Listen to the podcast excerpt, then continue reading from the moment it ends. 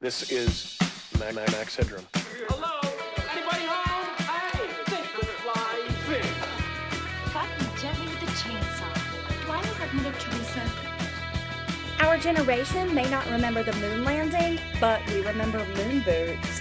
If you owe a few cavities to candy cigarettes, learn your adverbs from Schoolhouse Rocks, burn your shins on a hot middle slide with sharp edges, exploding pop rocks for science, and you still want your M T V?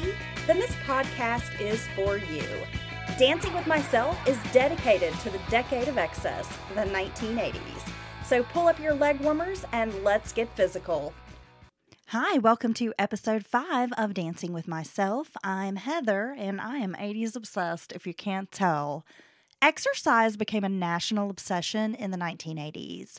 Health clubs, the domain of sweaty weightlifters and avid basketball players, now attracted wealthy executives and professionals of both sexes, all striving to attain the perfect body.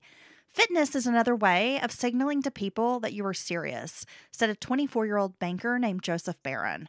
Clubs offered Nautilus rooms, aerobic exercise classes, racquetball courts, and added enticements like saunas, tanning beds, and massages. Memberships in glitzy establishments could cost up to two thousand dollars a year. Joggers and cyclists coursed down streets and through parks in pursuit of fitness. In living rooms and dens, Raquel Welch, Arnold Schwarzenegger, and other celebrities led sweaty viewers in videotaped workouts, promised them glamorous, muscular bodies, while Richard Simmons cried, "Tuck in those tushes, girls!" The undisputed queen of the exercise video was Jane Fonda, who released her first workout video on April twenty-fourth of nineteen eighty-two, and trailed only Nancy Reagan and Sandra Day O'Connor among the most influential women in America, according to the nineteen eighty-four World Almanac. Workout attire was important. Sexy spandex leotards, bodysuits, and tank tops replaced gym shorts and t-shirts. Leg warmers and workout sneakers were essential accessories. Catalogs offered a whole line of exercise garb for the discriminating devotee, and sales of activewear skyrocketed. Another facet of the fitness craze was a growing interest in holistic health, and wellness became the buzzword of its proponents. The concept began with stress reduction, proper nutrition, and emotional balance, but health spas also offered programs on relaxation, time management, diet, and improving personal relationships, as well as herbal wraps, mud baths, aromatherapy, massage, and other trendy natural treatments.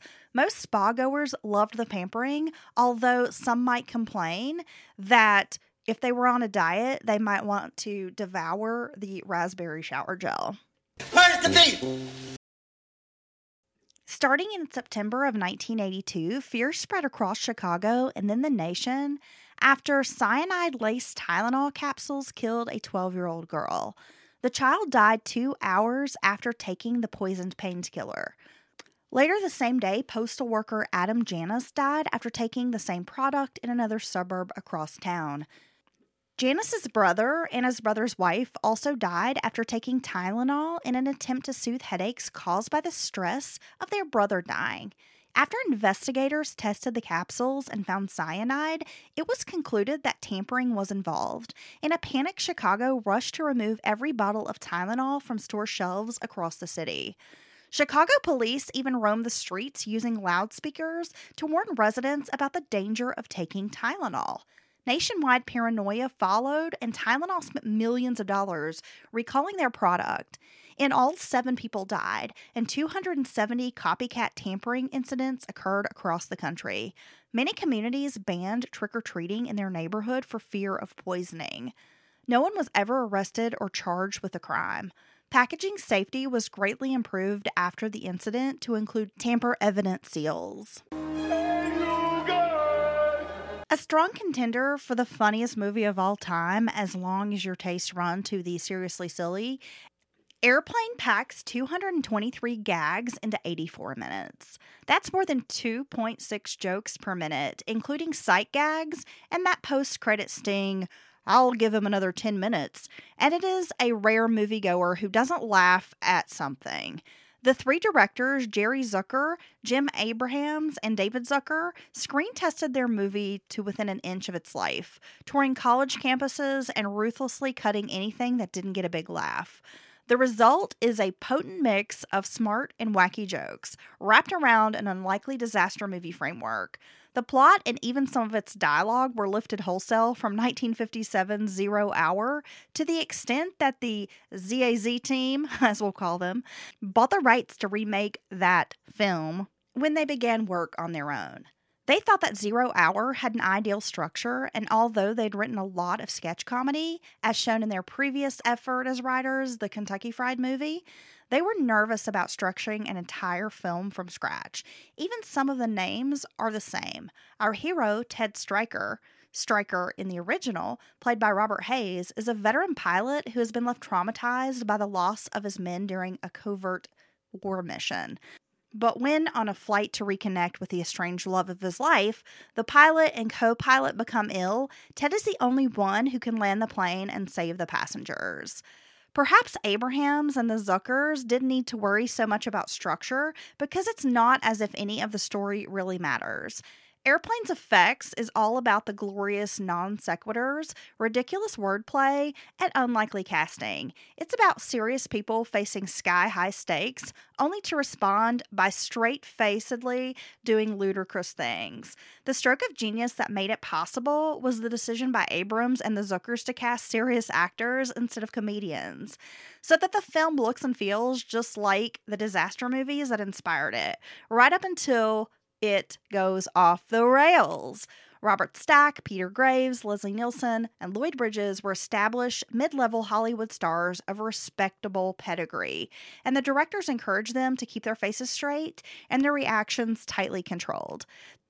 The results were far funnier than they could have been in the hands of long-term comedians. Two of the standout stars, Nielsen and Bridges, would find a whole new career path as a result of their work here, going on to star in the likes of The Naked Gun, Police Squad, and Hot Shots.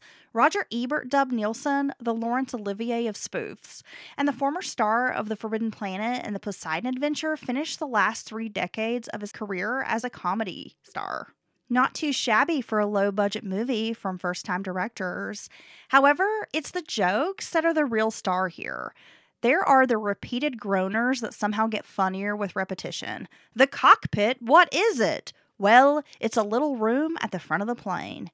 And the elaborate recreations of well-loved movies like Saturday Night Fever and Airport nineteen seventy-five.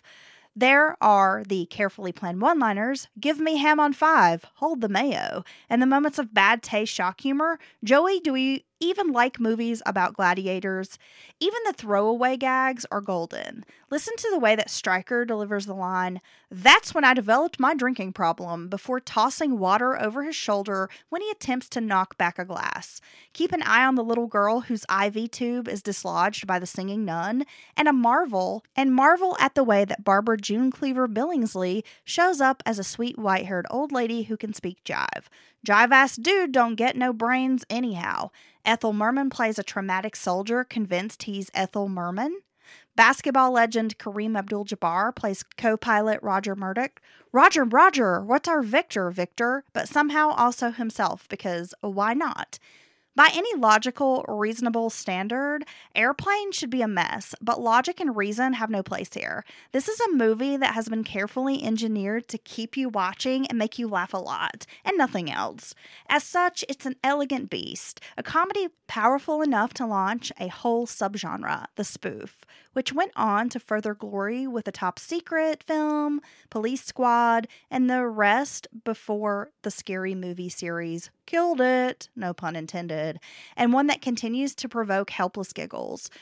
Surely no one can resist it. Just don't call it Shirley. Thank you for checking out episode five of Dancing with Myself. I'm Heather, I'm eighties obsessed, and we'll be back on Monday with a brand new episode.